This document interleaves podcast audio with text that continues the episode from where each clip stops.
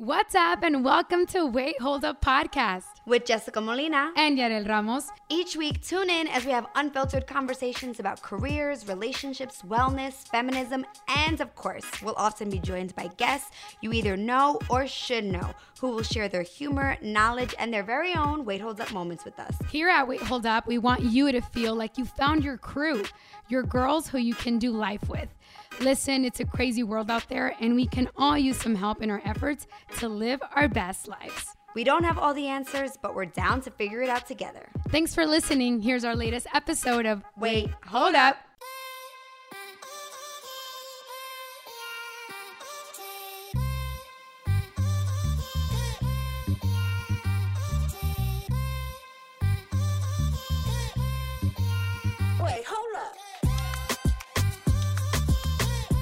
What's up, everybody? Welcome back to Wait Hold Up. I'm Jessica.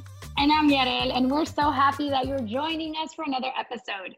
Yes, yes. We are slowly winding down this year. I cannot believe we're already in mid November. But y'all, we have the best news because Joe Biden has been elected president.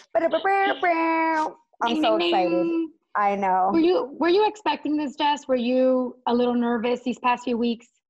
Yo, I was so nervous. I was really, really nervous because I just remember well, it was Tuesday night and my partner and I are home and I was just like there was all this anxiety. I didn't know what to do with my hands. I couldn't sit still. He's finally like, I'm working on this like 1500 piece puzzle. He's like, babe, just work on your puzzle. I'm like, okay. So I'm sitting down, I'm working on my puzzle, I'm watching TV.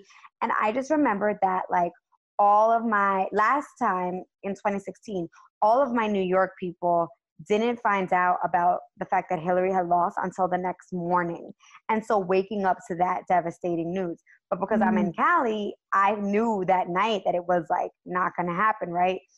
And so I went to bed with that devastation. But I was so afraid of waking up to find out that we have another four years with this horrible human being. And mm-hmm. so there was like a, a fear of going to bed. And I slept so bad on Tuesday night. Mm. Um, and I think like gradually as the days went on, you know, that intensity wore off. So right. I think, you know, at the end we're all just like tired and like it felt like the votes were going in as slow as they were. Like what was going on?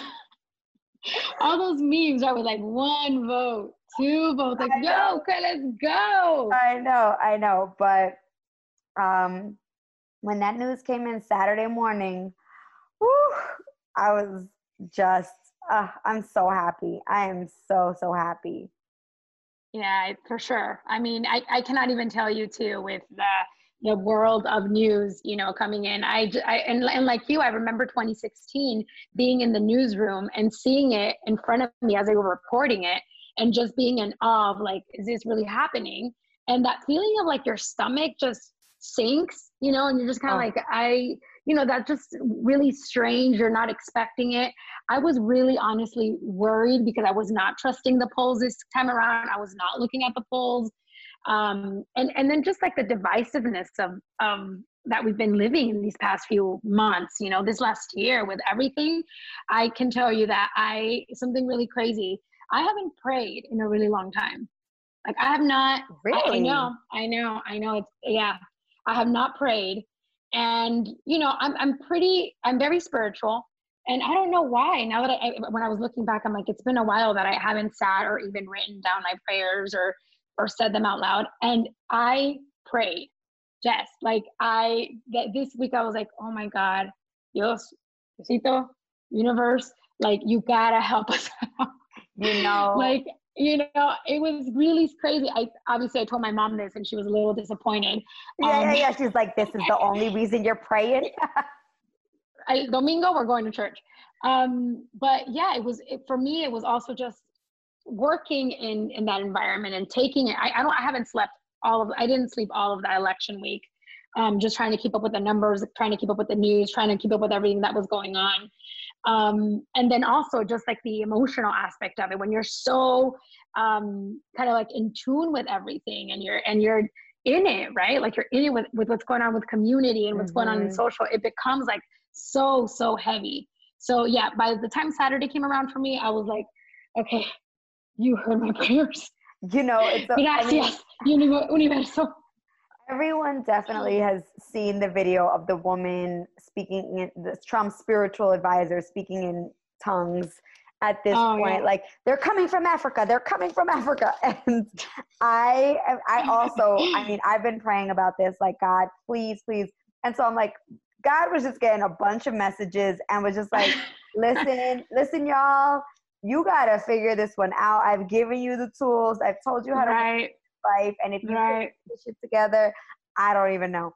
But it even with the fact that we have won, and I know they're still counting, but that we have won, the amount of people that voted for Trump knowing exactly mm-hmm. who he is that he doesn't even want to get this pandemic under control doesn't even want to recognize it Basically, hasn't spoken about it for like a week while people are dying while people are dying while we're seeing rises it's trying to incite race wars across or is inciting race wars across this country it's just like it it hurts because we have to come to terms with the fact that so many people are okay with that type of yeah. individual running this country for another four years. And I think like there's so much healing and work that needs to be done. Like this is by no means, but this this is by no means a oh we're good, but this means we can actually get work done because we're not mm-hmm. having to mm-hmm. convince people that racism is real,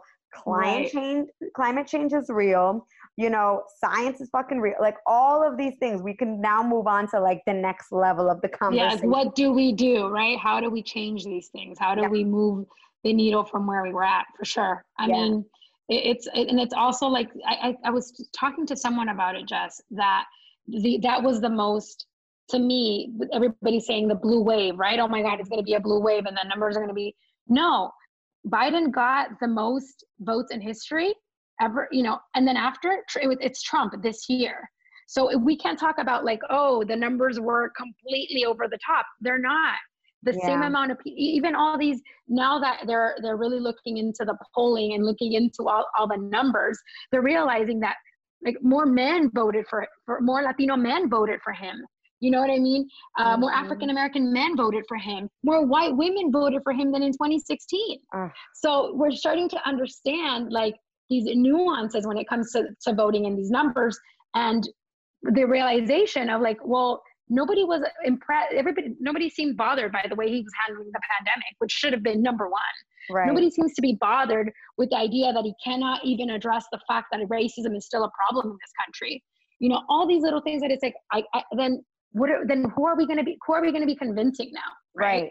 who right. who do we have these conversations with no and it's like we just have completely as a country i think feel like thrown out any sense of moral compass um and and and it just is scary i think is what it is and i know for a lot of people they're like but i'm not surprised and that's all but it's just it's sad because yeah we're not it, it doesn't feel like we have advanced at all since the 1950s, since the 1920s. Since they, you know, it's totally. like it's so it's it's definitely um it's definitely frustrating, but at the very least, I am excited at the possibility of us having the right people in the White House to help usher in change and and um, create lasting effects. I'm also just like, yo, the earth breathing like a massive sigh of relief. Like, yes, motherfuckers, try and like safety. These ice caps be getting hot. These fires, right.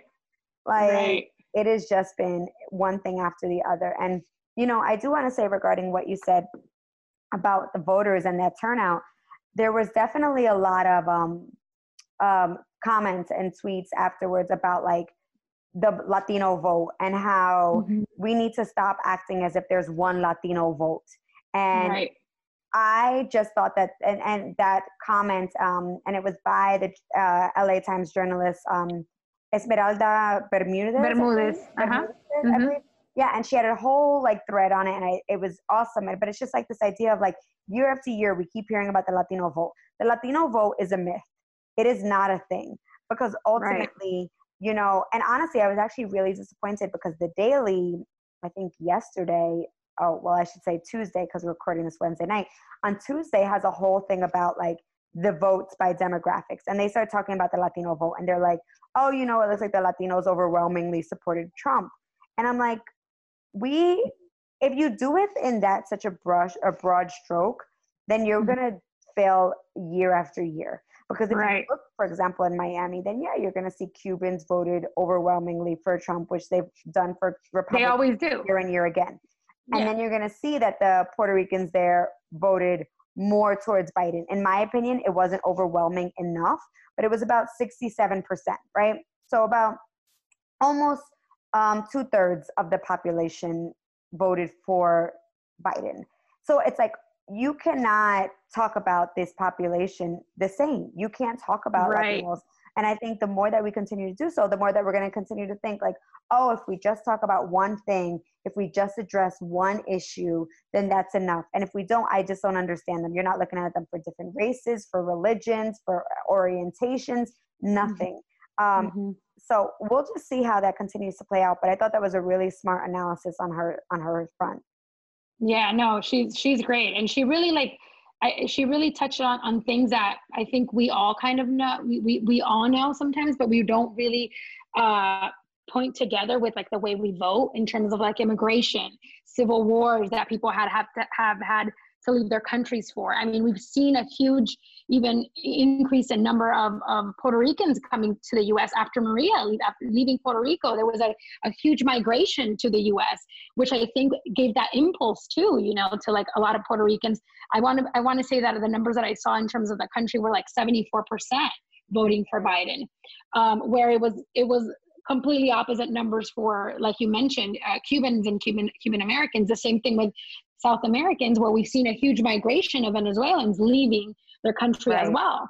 So I mean, yeah, there's so many things that that we don't understand, and I'm glad a lot of these journalists too were speaking out about it. We're calling other newspapers that you know that were talking about the Latino vote, and most of the writers were non-Hispanic, not Latino, mm-hmm. non you know what I mean? That it was like, how do you, how would you understand when you're just seeing these numbers, putting us all together, and then saying like, oh yeah, they, they, you know, the majority of the, this group voted this way when it's not, when it hasn't been the case. I mean, the push even like in Arizona, you know, that we've seen yeah. has been with like years of a lot of these um, grassroots organization mobilizing communities registering people to vote, helping people become citizens after Joe Arpaio and the whole situation being yep. like anti-immigrant. So depending on where you go, depending on the demographics, you're going to see uh, a different situation. You know what I mean? And also depending on like the history of these communities, until you until candidates and campaigns understand it, then they're they're going to continue to miss out on the opportunities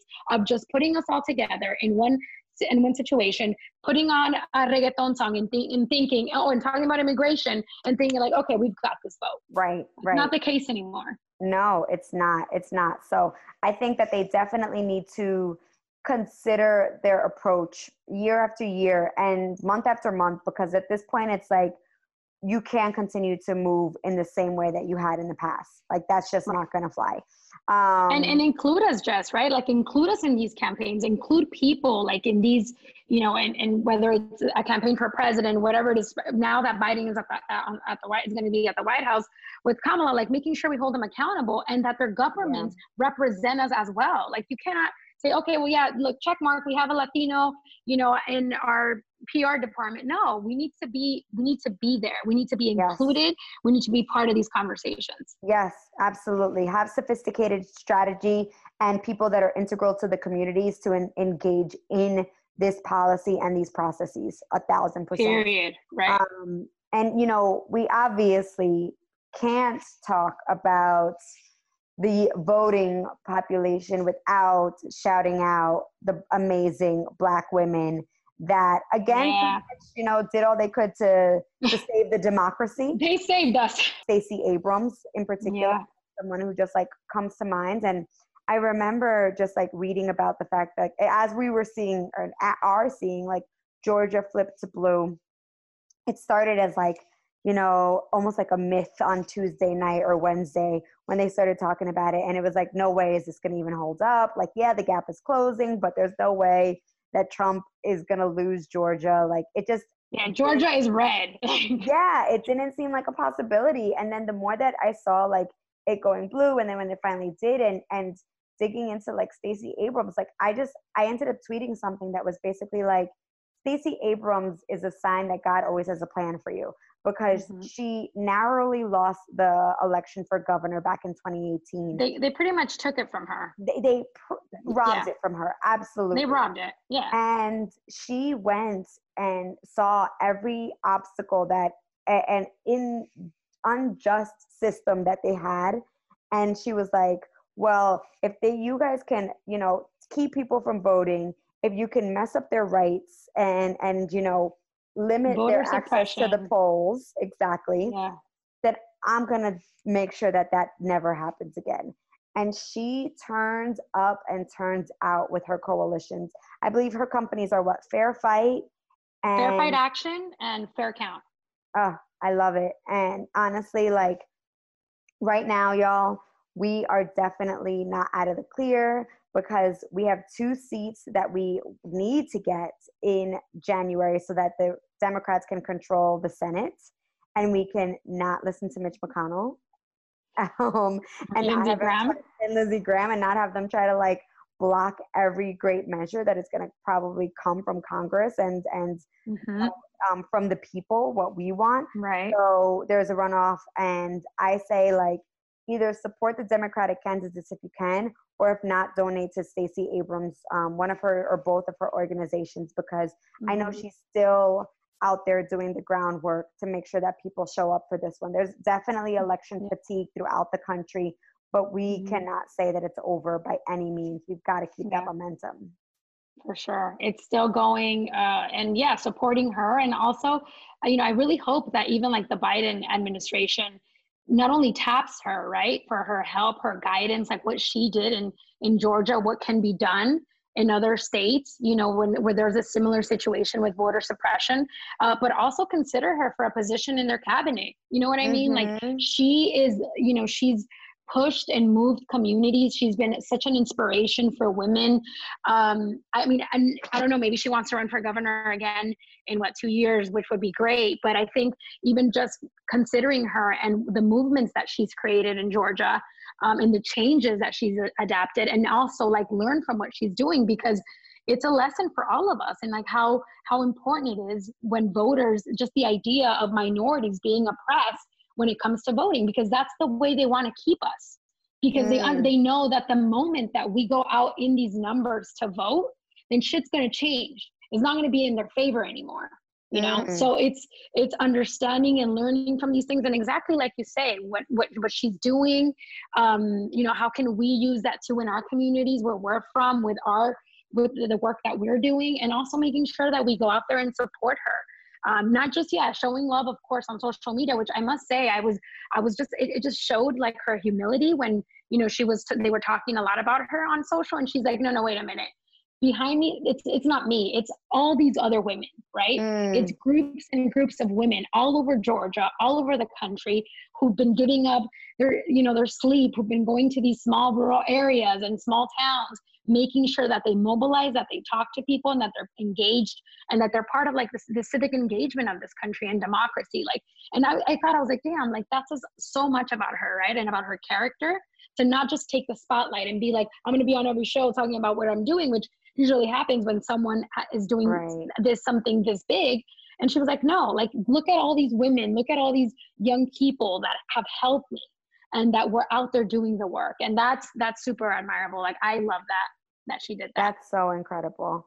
Ah, oh, I love it. Thank you, and thank you for sharing that. That that gives a lot more insight into like just the admirable woman that she is. Yeah. Mm-hmm. So I love it, and as you guys can see, we're still passionate. We still are, you know, gonna keep drilling this message home. There is still some work to be done, and you know, even even once we got Biden in the White House, there is still more work to be done. So mm-hmm. I hope I hope yeah. y'all are ready.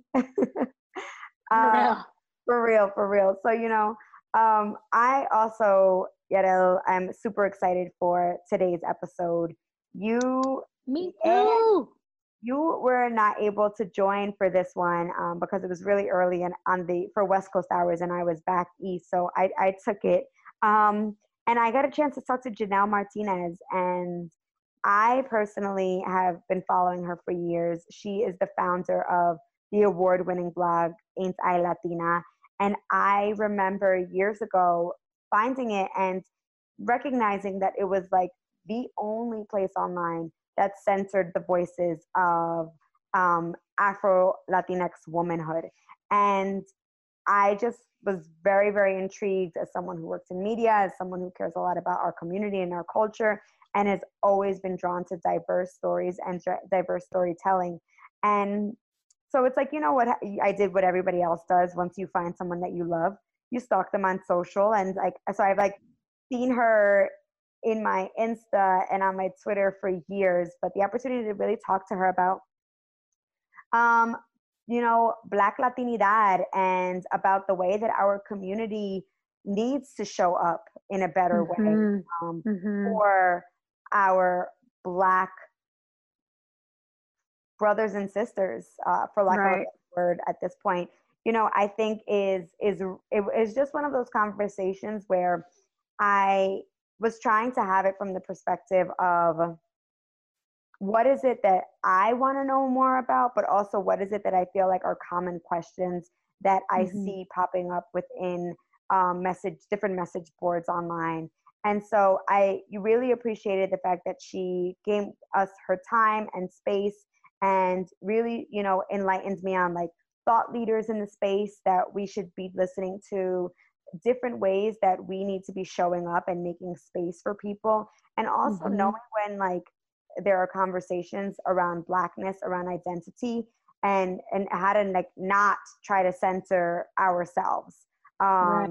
if you are not someone who is black or black ident um if you're not someone who's black and i think that this is still a conversation kind of going back to what we were saying about voting this is still a conversation that needs to happen more and more in our communities, right? Yeah. Understanding that colorism, that racism exists, understanding that it is a thorn in our sides, that until we face the reality of it, it is going to continue to plague our communities and and just mm-hmm. create a space where we're hurting ourselves and others and we need to grow and we need to take the time to learn from people like Janelle. So it was just like a yeah. really really great conversation um, and and you know and we finished it off just learning a little bit about her self-care how she takes care of herself when she's constantly writing about things that are very heavy um, very personal. and very personal and so mm-hmm. i loved this conversation. I'm excited for you to hear it. I'm excited for our listeners to hear it but um, yeah but let me let me properly give her an introduction that's for sure so, Janelle Martinez is the writer and founder of the award winning blog Ain't I Latina, an online destination celebrating Afro Latinx womanhood. The Bronx, New York native is a frequent public speaker discussing media, culture, and identity, as well as diversity at conferences and events for Bloomberg, NBCU, South by Southwest, Harvard University, and more. She's appeared as a featured guest on national shows and outlets, and her work has appeared in Adweek, Univision Communications, Oprah Magazine, Remezcla, and the New York Times. In 2018, she was recognized at City Hall by the New York City Council, the Black, Latino, and Asian Caucus, and the Bronx delegation to the NYC Council for her contributions as a woman of Garifuna descent. And now I'm so excited for y'all to hear my conversation with Janelle.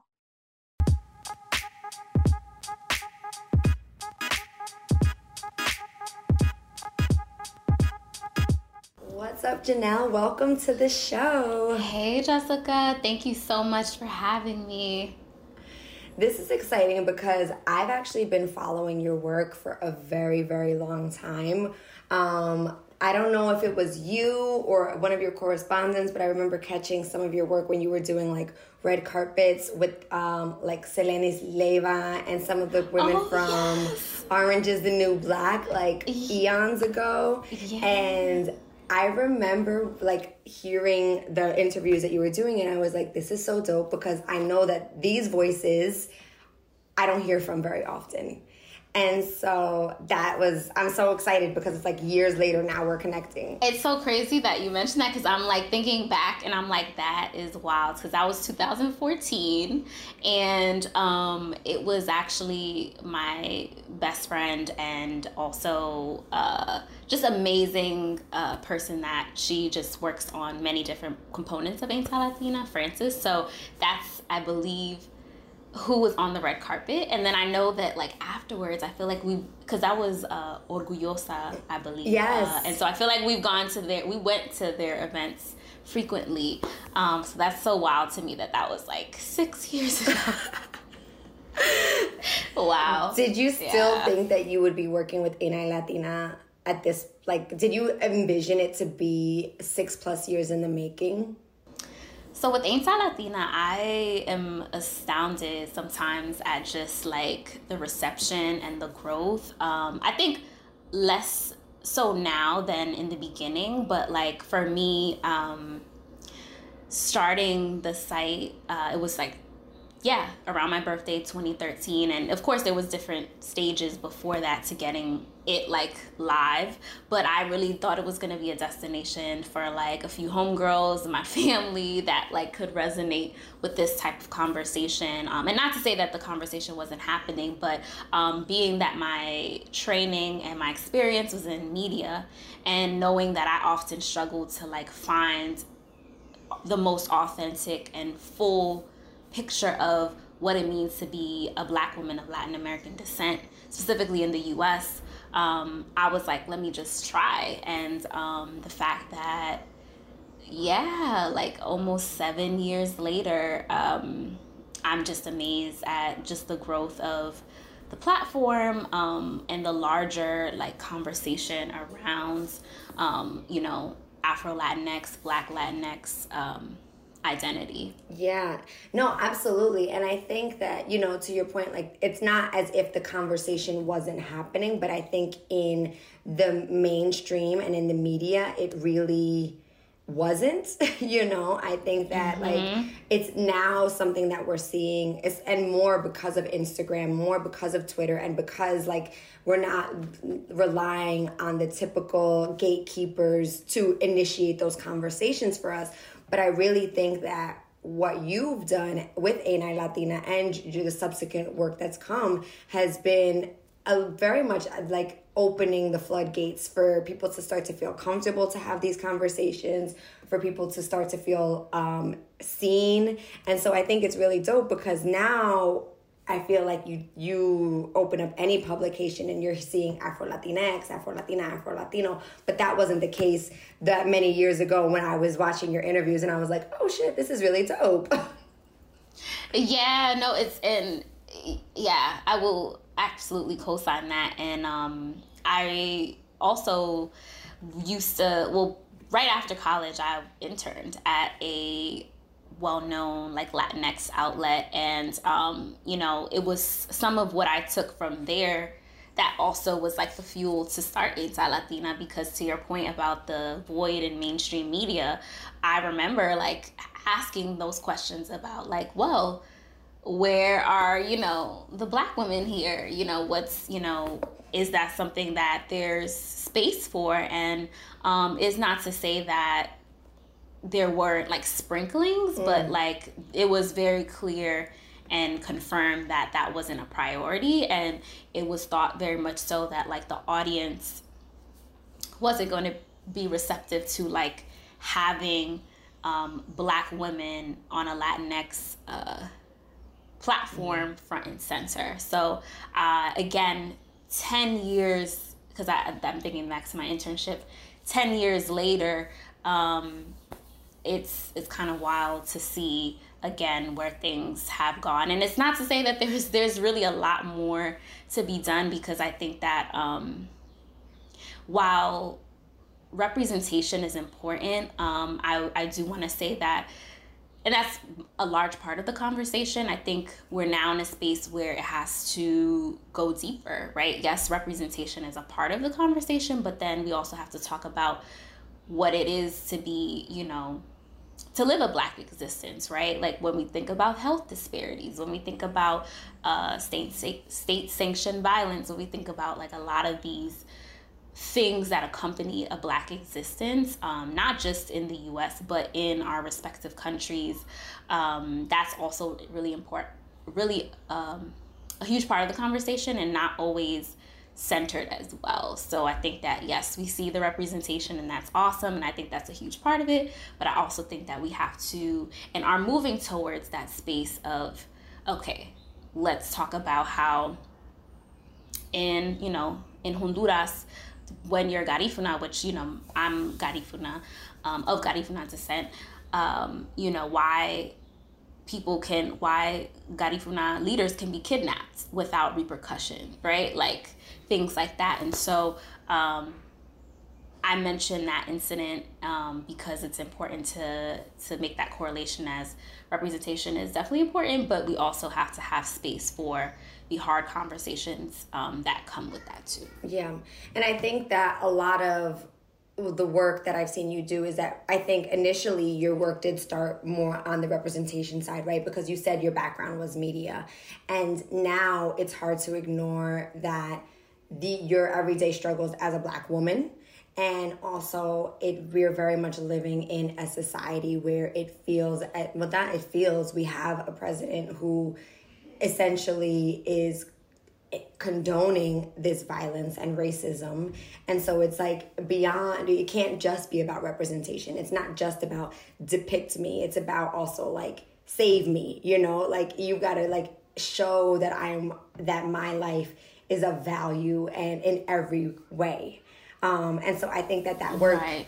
that you're doing is stepping beyond and it's very much like okay now this is the next platform this is the next step in the work that i've been working on absolutely yeah and i think that there's a phenomenal collective um, in the digital space that is ensuring that these conversations are being pushed beyond uh, representation as well. And to your point around this presidency, you know, I think he's just a small percentage of the hatred and white supremacy and, uh, you know, colonial mindset that can be paralleled in leaders that we see in Latin America, um, in leadership that was before him, but it just wasn't as blatant. And so I think that we're experiencing a compounded space of like just BS with with mm-hmm. politics and with um, hatred, but yeah, that too isn't you know new, and um, I think it's just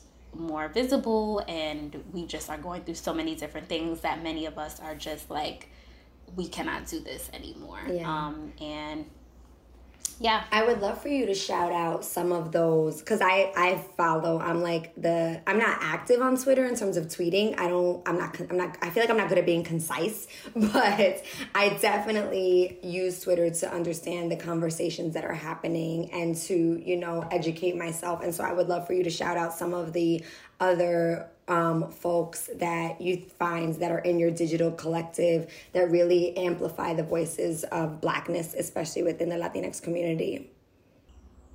Yeah, so I'm just gonna shout out a few. Uh, please forgive me if I forget anyone, but like there's so many people, and so this is really just a sampling of um, of folks. But like I think about Bad Dominicana, who was doing this work on Tumblr right before platforms like Twitter um, and Instagram, and so definitely someone that you know deserves her flowers for for really um, getting the ball rolling on these conversations.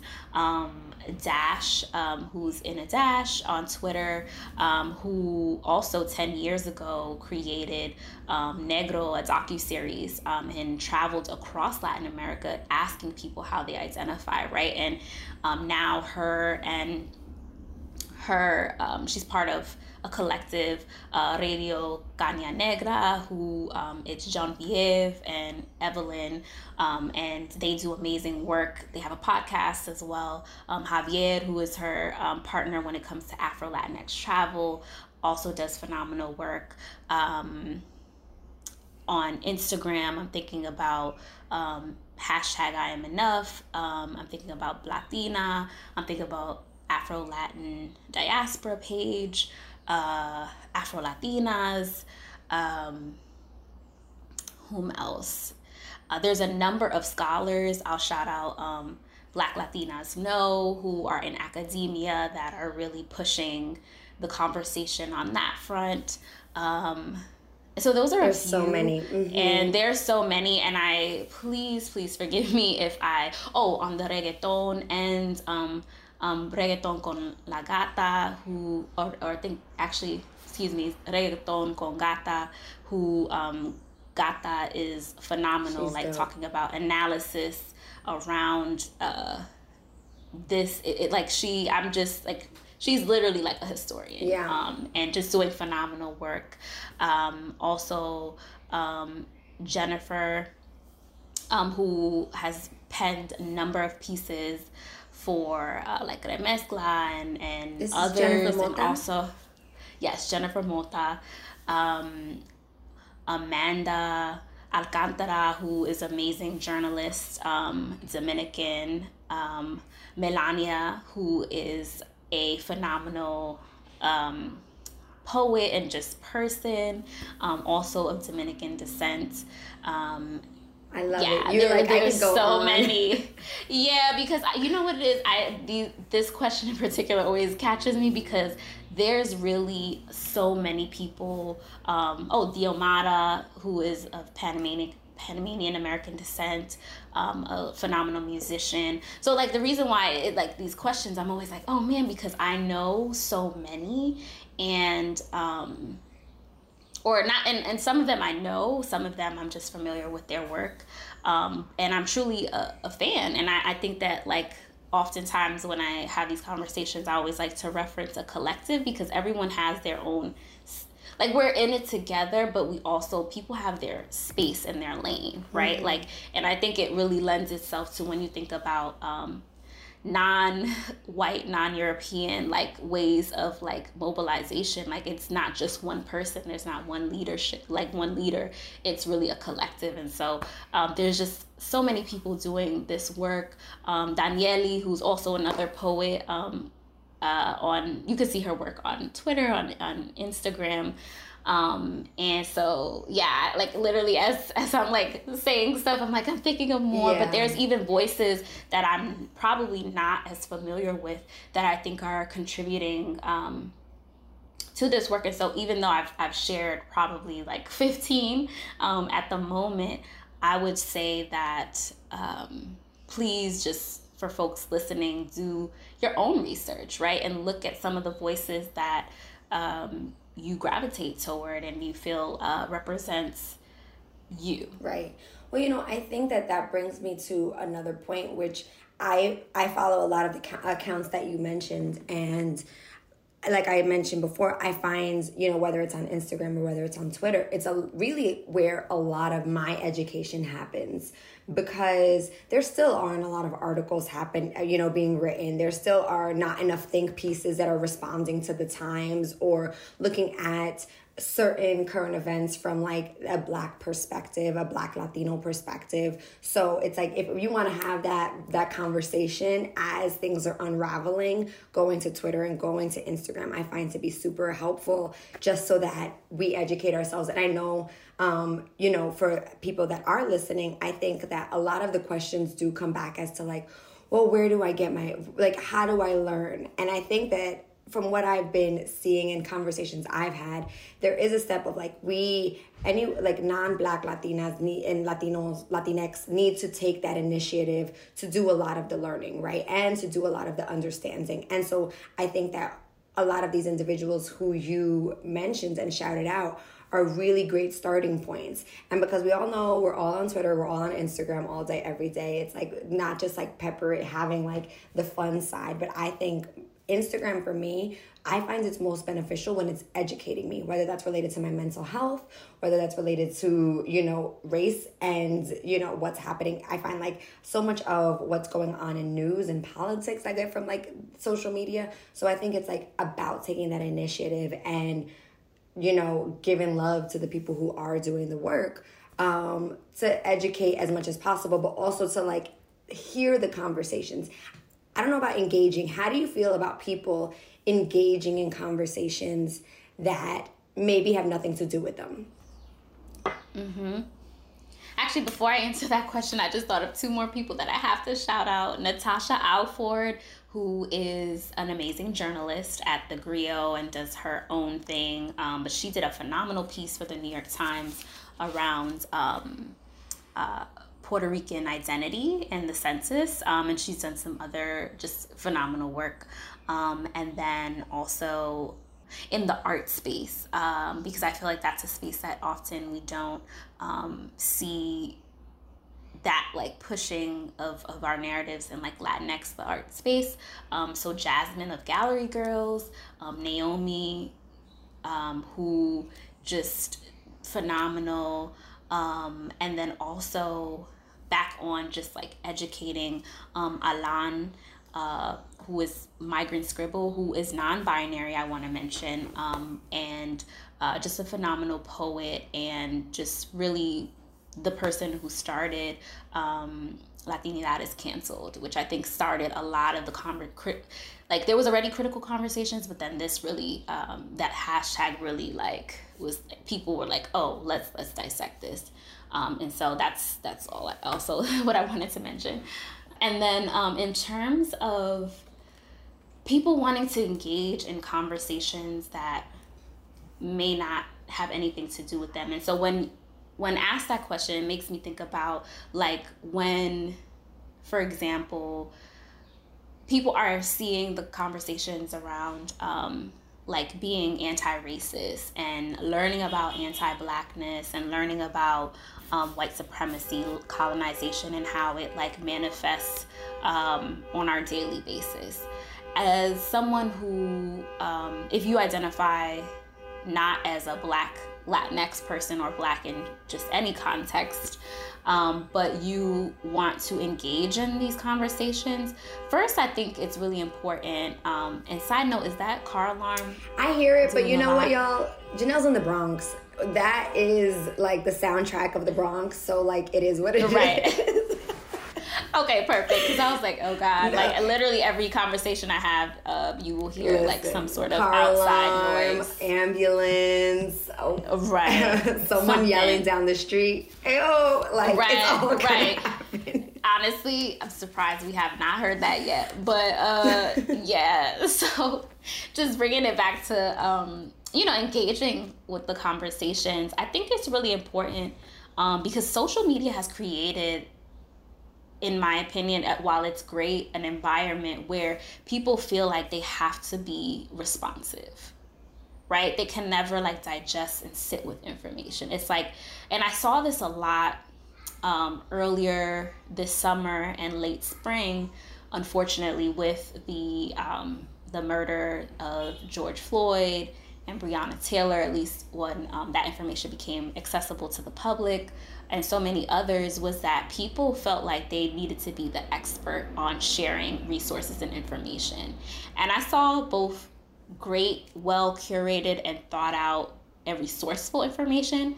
And I also saw people that were sharing misinformation and things that they clearly learned yesterday, mm-hmm. right? And I think that, like, I would just advise folks that if you're in a space where you're seeking information, um, it's okay to sit with information. It's okay to also like if this is not your lane or this is not something that you know you need to be speaking on, like you know, it's it's okay to be quiet, right? Like you don't have to say anything. And I and the latter I'm really thinking about Latin Latinx folk who don't have firsthand experience living in Latin America, like their parents' Latin American country or things like that. Like, yes, we, I know for myself, yes, I visited Honduras several times, right? Like, I have my family still there. But if I, if someone was to tap me to speak firsthand about what it means to be um, a Honduran woman, like, then that's not my space or my place, right? And I think that, like, we have to really know and understand our lanes. And so, um, I would just advise people to really get clear on that and also to know that like if you particularly are a white person that is trying to engage in like anti-racism, um, anti-blackness work, um, sit back and listen first, and then figure out how you can truly participate authentically in this because it's not about getting a cookie. It's not about, oh, look at me. I'm the woke white friend that wants to be supportive today, but two months from now, you took the black square off your page and, you know, you're engaging in some of the harmful behavior that you were just pointing out was an issue. So I think that would be my my insight on that. Yeah, I think that's um it's interesting because I follow Jamira Burley and I know that she will often, you know, call out um individuals who she's like who basically will be like what you're saying is so racist towards white people or it's so you know it's not welcoming or it doesn't invite a conversation to be had because you're already dismissing us.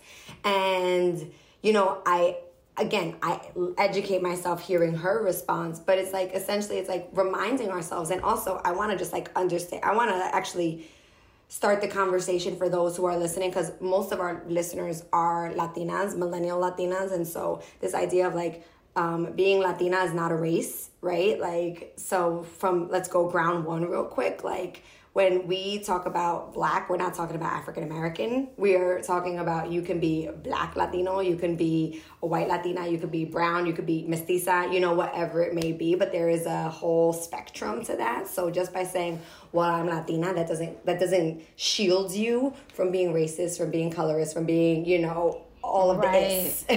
because there is a hierarchy, and I think that's to your point. That's important to note. Like I have seen and experienced where people are like, oh, well, we're all, you know, Latinx, right? Like we're all Latinas or like trying to come from a, a common ground.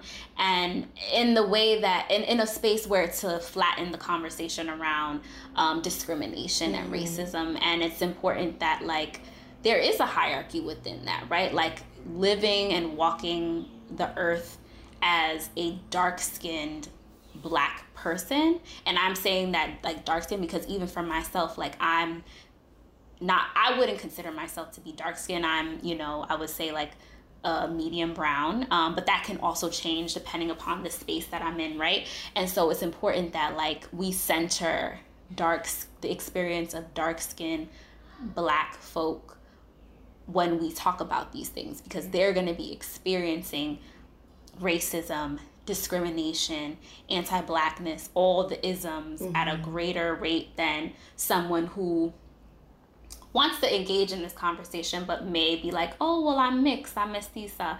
And it's like, er, like, that is your experience, but also know that you're not who's being centered or, or needs to be centered at this point and also know the space that you're in because in the us context you may face certain things, but like if you also go to like, uh, and I've learned this specifically from the work of um, Dash and Javier with their trainings. Please check them out.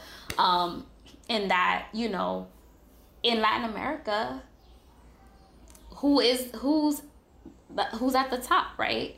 It's very much so a lot of Latinxes in the U.S. that that claim um, discrimination. So uh, we have to be very clear on the space um, and um, what that means yeah. to identity. And do you think that there's so much, um, other than it being just like, right, there's all these implicit bias and there's underlying racism and colorism that we all like that that the latin like honestly most cultures are you know that that i'm trying to figure out how to say this but that is at the bottom of all of our cultures, right? It's the foundation of every of, of so much of society, right? This like anti-blackness that if you look eh, yes, it's not just a Latin thing, it's a, it's so many different nationalities and ethnicities and you know individuals who deal with it but do you think that another reason why the latinx community has such a hard time with like not being centered or individuals have such a hard time with not being centered is because there's still a well, we're not at a place where we feel recognized, we feel successful. So it's like this crab in the barrel. Like, if you're not talking about me, then are they even going to recognize me? Are they going to remember me? I think that's definitely what we see happening. Um, I think what's unfortunate is some of it is people not having access to like understanding around power dynamics um, and uh, yeah, mostly power dynamics because the thing about it is if we're clear on the fact that like the most if the most marginalized person in existence receives the equity and the support and the recognition that they deserve then that would then mean everyone else would receive all of that right and so i think that um, what I see oftentimes um, um, happening with um, mestizos or um, white Latinx folk is this, well, we experience, you know, we're experiencing this too. And it's like, no, what you're experiencing is xenophobia. Um, if you are brown, and see, this is also, and I'm not going to get into the dynamics around brown because I also I think I need to I would like to do more deeper research and analysis around this, but I find that a lot of people that are claiming brown are not even brown. Mm-hmm, mm-hmm. Like brown is more of like this ideology versus actual lived experience, if that makes sense. And so I often am like, brown where?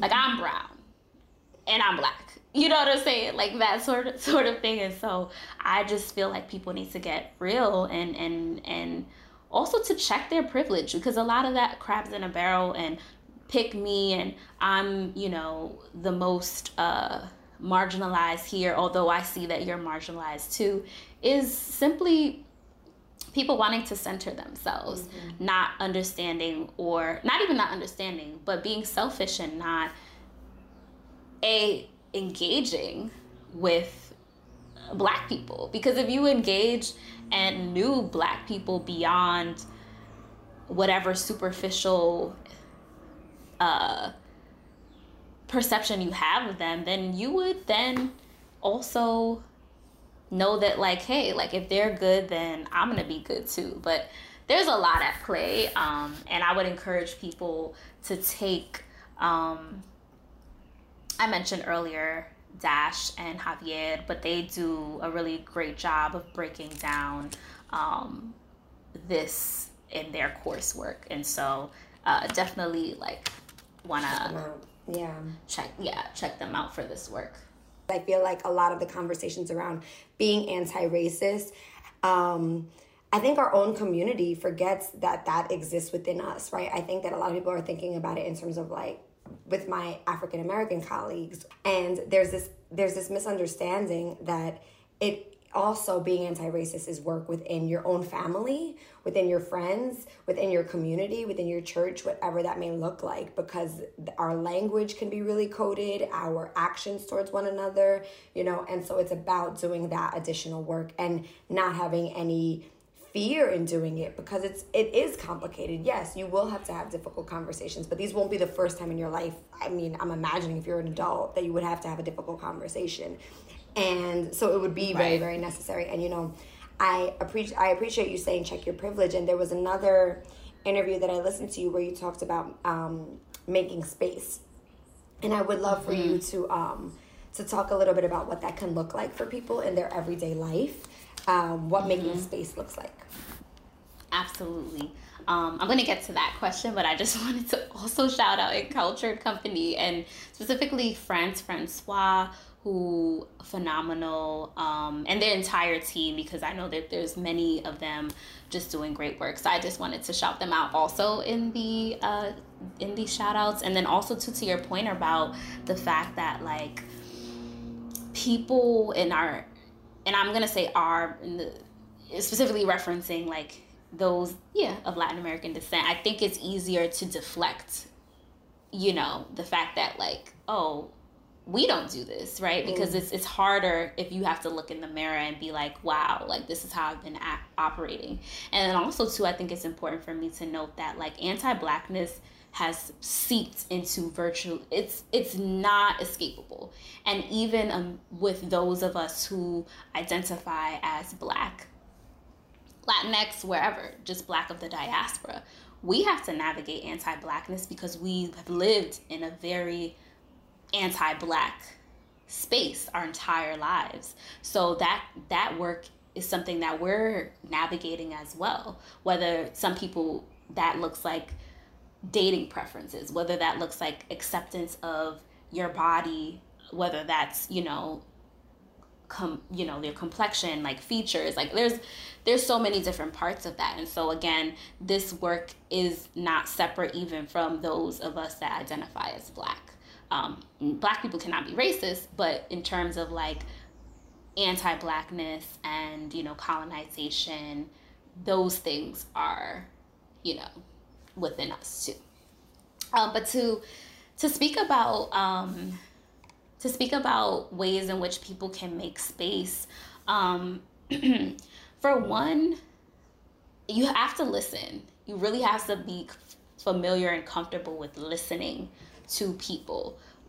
Um, I'm thinking about folks that are white that, you know, oftentimes are like, how can I like, how can I um, support my black colleagues um, if they have black friends? Like what does that look like? And if you're acquainted with them in a genuine way like you know what some of the concerns are. And so then it's about plugging yourself into what that is um, on a professional level level making space means that if you're in a meeting and um, you know your boss or whomever speaks over a black person um, and you yourself are not black you know there's ways in which you could interject and and be like oh well t- to what so and so mentioned you know blah blah blah blah like that that's a way that you could do that in the workspace. Um in terms of i see this all all the time particularly in media and just panel discussions. Like I think that's actually one of the greatest things that I see. Um, I'm tired of seeing panels where people are talking about topics like anti, you know, anti-racism work and all of this, and you have no black folks. Like, how are you a able to accept that um, as a panelist? Um, and then on top of that like why not say to the the organizers actually i don't see anybody on this panel that is black i don't see anyone um, on this panel that can speak to and i know even for myself and what's so interesting to me is like i know many of the people in the collective that i mentioned like we make space for you know knowing our lanes like we make space. We're like oh this is happening. Let me refer this person right? And so i find that it's interesting when there are non-black folks white folks particularly who get invited to speak at certain things um, and then they don't make space by advocating for um, a black person an indigenous person um, I, I think that's the greatest way like when when in the media particularly when there's opportunities also for the writers, journalists out there, make space by knowing when you should.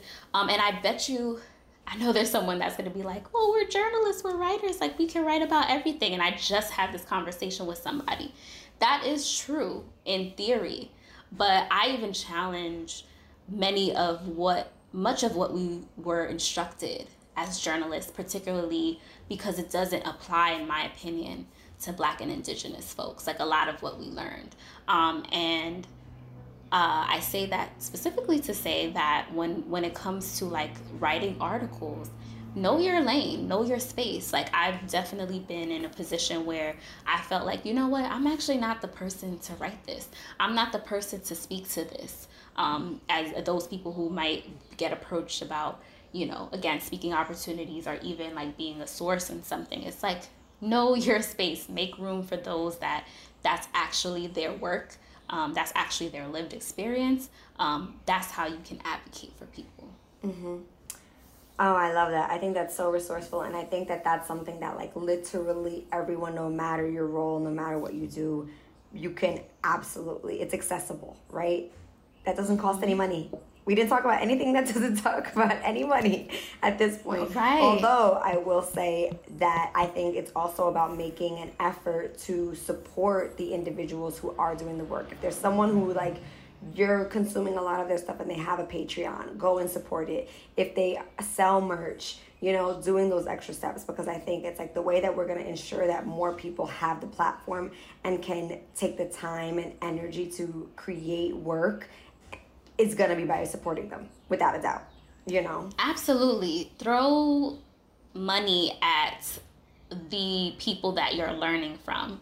Earlier I mentioned you know several folks there's many more like ask them how you can support um, i know that we're amid a pandemic and there's a lot of crazy things going on but i know that there's also this time is not stopping checks for mm. some particularly again non-black folk. Um, and so if you are learning please not even please if you are learning see how you can support people yeah. financially. Like that's really what it what it comes down to. So yeah. Yes. Okay so we've talked a lot about your work and now i want to talk about you janelle. I want to know how do you self-care yeah, that's such a great question about self care. And I'll be honest, it comes at a time where I need to re up on my self care because I feel like uh, just being in the middle of like a great great transitions in my life i just have been on on go um, and i think that maybe that too is part of my self-care like it's it's not something that is linear and sometimes you're really good at self-caring other times mm-hmm. not so much um, but i do like to in the morning specifically before i start my day i really try to do have me time before jumping into like everything that I have to do. So that can look like journaling. That could look like, if not a full workout, like stretching. Um, I love teas, so it's it's it's warm now, but I still I feel like I still drink tea. Like it doesn't even matter. Mm-hmm. Um, but I try to like do that. Um, if I have like essential oils, um, you know, this is a I forget who I got this from, but I absolutely love doing this in the morning. Um, like when I'm running a shower, I like put a few drops of essential oil in as the shower steaming up and I mm-hmm. feel like I'm in a spa. You know, it's the little things because I think sometimes people look at self-care as like this unattainable thing, right? Where it's like I, I, I possibly don't have time for self-care, but you know, I would challenge folks to just like see one thing that they could do for themselves. So for me, you know, that's oftentimes what I like to do. And then even self care is saying, um, and I was just having a conversation on IG Live with Melania, who is she is Mela, and you know, she was saying like saying no. And I love that because I also have found myself to be doing that as well, like knowing what my bandwidth is and saying no when um, I can't and not feeling like bad about that, right? Like that's self care too. So I think it's a combination of a few things, but like that's how I'm self caring at the moment.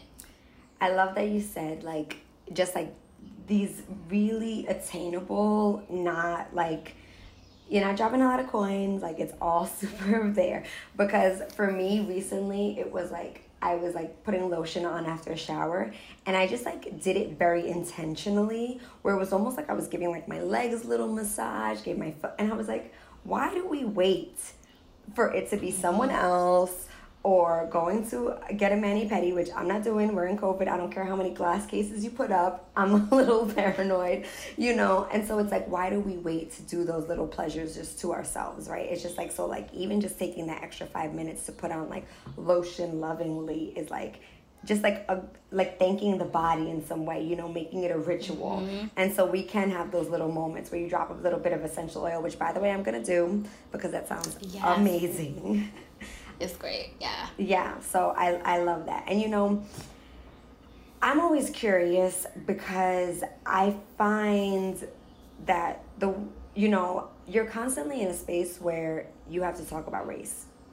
You have to talk about the whether it's injustice or putting people in their place or whatever it is. And so like how do you deal with that on a day to day? Do you feel like it's like a gift? You know, I remember speaking to like a therapist. We actually interviewed a therapist on the show who she works in trauma, right? And so she's constantly talking to people who have either witnessed sometimes they've witnessed murders, they've been the victims of sexual assault, like just like the most graphic things that every single day and um and, and for me, I'm such a sensitive person that I'm always like, I don't know how you can hear that multiple times a day, day after day, and be in a sane space. And so I'm very curious, like, how someone like yourself can have these conversations that I would imagine get exhausting because you're probably repeating yourself over and over again. Um, so, how do you just sort of like maintain sanity, you know, like mm-hmm. go about it on a day to day basis? Yeah, uh, that's such a great question. Um, and it's interesting because I never really thought about the physical and particularly like emotional strain of this type of work. Um, and I, I more so think about it like in terms of like the interviews that i do too. Like a lot of the pieces that I write are very, um, not all, but many of them are, are pretty heavy and intensive around like health disparities and, you know, how racism is killing folks and um, just so many different things. And uh, as again, it's not until like within the last year that I really thought about it because I was in like a group a woman's like group uh, just talking about things and like i almost had a breakdown because i was like oh my gosh like yes i am literally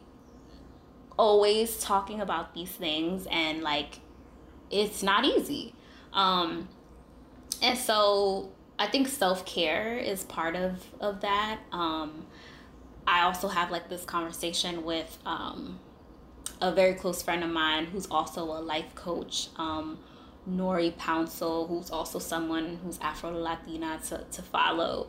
And she has helped me uh, tremendously talking through some of these um, these things getting very clear. Um, and so I do think I'm still working on like the best ways of like navigating that. Um, but I do think self care is very helpful. Um, also honoring what I'm feeling. So, like, if you were to ask me this five years ago, I probably would be like, you know, oh, I'm just like pushing through it. And I've realized, like, within again the last year, like, we are trained, um, and I think specifically black women are, are viewed as uh, having to take the brunt of everything, right? Like, oh, it's, it ain't nothing to her, right? Like, she could handle this. She can you know, take care of not just herself, her family, um, all these different things. And like that is exhausting. And I think that like honoring the feeling of like, I'm tired. Like, and so nowadays, like, I will have like extreme uh, deadlines and stuff like that. But if I can't do it emotionally, like, then I have to honor that and I have to figure out a way um, on my end to like insert rest. So I think that's my way of dealing with it is also being really honest about what I'm feeling and and um, honoring that. I feel like that comes with maturity, right? Yes, absolutely. Because I was not doing that a while ago. yeah, and I think initially it's like you want to be superwoman. Like, mm-hmm. especially you, you were starting a whole new endeavor, and it's like, you know, it's a lane that no one's created and it's like, watch me work. I got this. I'm to go. And then you just realize like it's it's so much labor and it's so much that you're putting out and I'm sure oftentimes you're not getting replenished by others, mm-hmm. you know. Mm-hmm. And so it's like I think even finding your crew, finding that collective who could like you can then be like, okay, I need to vent, I need to whatever, I need to because again, so much of your work happens on social media that I'm sure there's like there has to be like the side that you're not exposing so that people kind of oh, yeah. can't access that layer, right? Absolutely. Um, and I'm starting to like set up some you know boundaries even particularly on social um like it's so crazy like I have said in my bio on my personal page, like with Ain't I Latina, um, particularly I do allow for that to be more of an open space. So like people can DM, people can like comment, you know, but for my personal space on like Instagram and even Twitter, you know, I've said like for inquiries, like send an email like don't dm or like i've actually been on the social media slowdown for the last like i want to say a little bit over a month. So like i'll post things but like i'm not really on social. Um and more so i've been on twitter in like the last couple days but like i've really been on some like this is my time on social this week and i'm not going like beyond that because social is draining. It's great but like it's very draining and um, as someone that has had to engage on social for my profession for 10 years mm-hmm. you know not just even specifically around like this work but just like as as a journalist yeah. as a as a like you have to engage on social and so that's very tiring. Um, and shout out to all the journalists that like have to report on these things like for national publications or not even just national publications for anything. It's like kudos to y'all because I know that's not easy. Um, but yeah, it's it's setting boundaries. That's something that I'm also um, doing, and also to I think a point that you made earlier about like this work. I'm very clear that like this was what I was placed here to do, right? Like to be a storyteller in this way. Um, because if, for one, there's been many points where I'm like, dang, I don't know if I'm gonna do this anymore. Like, this is a lot, this is all XYZ, but I'm very clear that this is what what my role is in on this plane and like I'm very thankful and appreciative that I've been led to do that that work. And so, even though that is the case, I still have to make space for replenishment and um, to take care of myself in the process. Absolutely. What brings you joy? Family. Family brings me a lot of joy. Um, I love a good time, like laughing and like being like I miss like being able to turn up with my friends. Mm-hmm. Like that's something. I mean, you could still do it to a certain degree at home, but like yeah, I think that that's been like probably one of the most challenging things about like COVID is that like I'm so used to and I've still been I've been thankfully able to see my family, but like friends, like my friends bring me a lot of joy and I can see them on Zoom and stuff, but like yeah, I miss like the in person because those are like being in community is really like important to me. But then also too, um, I love a good book and I love being by myself um, as well. What do you What do you um, read? Writing. So I'm actually rereading When Chicken Heads Come Home to Roost, um, Joan Morgan, which I remember when Joan Morgan. So I went to Syracuse and she came um, and so she signed this book which i'm like oh so grateful for. Um, but i'm rereading it and talk about timely that title is the best and yeah. i'm super interested. Yeah definitely i mean read it. Uh, she's also i believe now she's in academia but she uh, she's she's a journalist, a hip hop journalist. So so yeah, nice. Mm-hmm. And I know you have some work coming up in an anthology, Wild Tongues Can't Be Tamed. Can you tell us a little bit about that? Yeah. So um, I don't know how much I can share uh, on it at the moment, but I will say. Um, again, speaking about the collective, uh, Saraciea Fennell, who is also of Garifuna descent, also from the Bronx. Shout out to her. She is a phenomenal, um, just advocate for Black Latinx folks in publishing, and um, has the Bronx's reading. And talk about full circle. I interviewed her uh, for an Oprah magazine piece. I want to say two years ago. Um, and we had just kept, and I knew her, her work before then, but we just have kept in contact.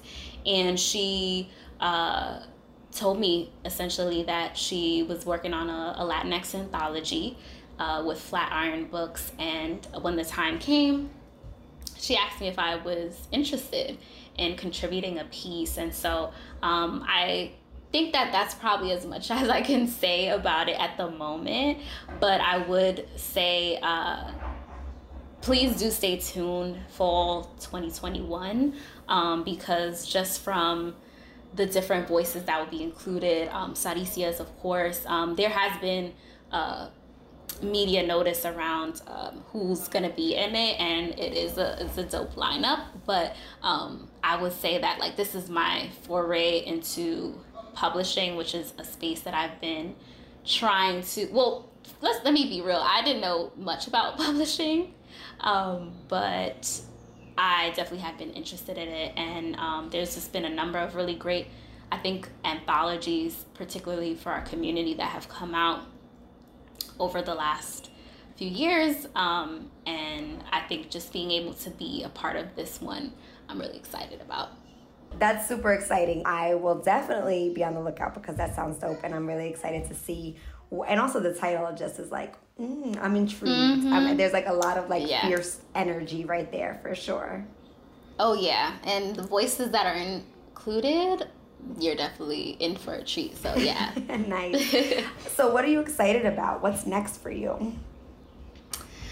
Uh, what am I excited about? Um, you know, right now I I think I'm just excited about like new opportunities that are that are coming my way. Um, I'm excited for also a little bit of downtime. Um, not downtime per se, but like uh I will be writing. I want to say, uh, but I, I think I'm at a space where like I want to work on some larger projects. So, um, you know, my, I won't probably be writing as much in the coming months, but I it's because I want to write, you know, specifically these projects that I have in queue, and so um, that's what I'm excited about. Like, I, I think that I'm in a space of like transition and um, I'm excited to see what that brings.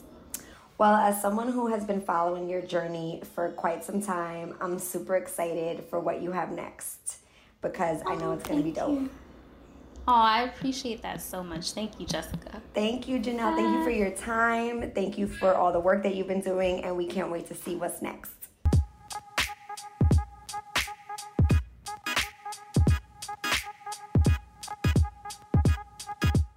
I'm always impressed by individuals who take on work that is very like in my opinion like labor intensive like it requires mm-hmm. a lot of them like mind body soul and that the at the end of the day they're like almost like I wouldn't have it any other way like I know that this is my yeah. purpose and with yeah.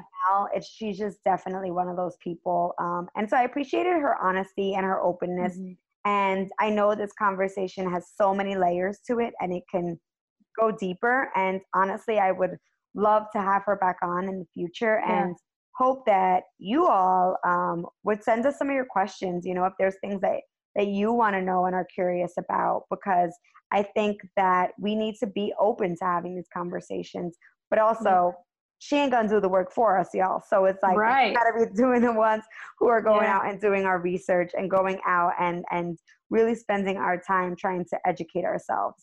Right, and especially when we talk about you know Latinidad and when we talk about um, everything that we've been living with Black Lives Matter this year, I think like you say, we we don't have all the answers, but it's also okay to ask. It's okay to research. I think she's she's so amazing. She has great energy, so intelligent, and just so willing, right, to kind of guide people mm-hmm. through the work that she's doing, like you say, so selflessly. Um, to make sure that not only we understand that we include these conversations wherever we work, wherever we're at, and and that we also make sure that we are become, you know, allies, that we become there are brothers and our sisters that we mm-hmm. stand with all of us we, with all our complexities um, in, in this fight of equality you know and equity that not only happens in this country but in latin america um, quite a lot so i mm-hmm. yeah and i like you say a huge fan of everything she does i was so glad that you were able to chat with her and just all the knowledge she was dropping too there's still so much for us to unpack so much for us to learn um, even for us to understand of, of the stories and the places and who we are, you know, and what we represent and how we want to be defined. Um, so yeah, so much. I, need, I, I know there's a lot of questions regarding these conversations. There's so much for us to talk about, and we'll continue to do so. You know, to include these voices um, and these issues and um, these situations that happen even within within our communities, within our homes. Absolutely, absolutely. So this is just the beginning, and um, I hope that you all are feeling just as inspired as I am. You know, I think this goes back to what we said at the beginning. There, there's just so much work to do, and I know that mm-hmm. with someone like a, a Biden and Kamala coming into power, it can feel as though, oh, it's going to be all good. But these distinctions within our communities these these conversations have been brewing for centuries and yep. we can't pass up on this opportunity to address what is real and the anti-blackness that is a part of our society you know mm-hmm. not just right. within latinidad but a part of uh, of the fabric of of our nation and so I, i'm really looking forward to ways that we can educate ourselves and ways that we can bring that to you all too so we can be women of action and yeah. and and and yep. in belief um right. so janelle thank you so much for your time you all can follow her on instagram at ain't i latina and on twitter janelle m writes i would definitely recommend i love her twitter feed um she's just so smart and engaging and so mm-hmm. definitely definitely check her out and um, we love to hear from y'all so drop us some comments on Instagram, send us an email, wait holds up podcast at gmail.com. Let us know what you thought of this episode and definitely, definitely show Janelle some love. Yeah, and leave us a review, leave us a comment, a review if you liked it, if there's something in particular you'd like for us to have or discuss. Uh, we also love to hear from you wherever you listen to the podcast, Spotify, Apple. Leave us your comments, your reviews. Um, yeah, and we thank you so much. And I love that quote, by the way, Jess women of action and of belief. That was powerful. Mm, thanks. Hey. Quote of the week. Quote of the week. yes, I'm down. Boom. All right, y'all. Until next time, we love you. Bye. Bye.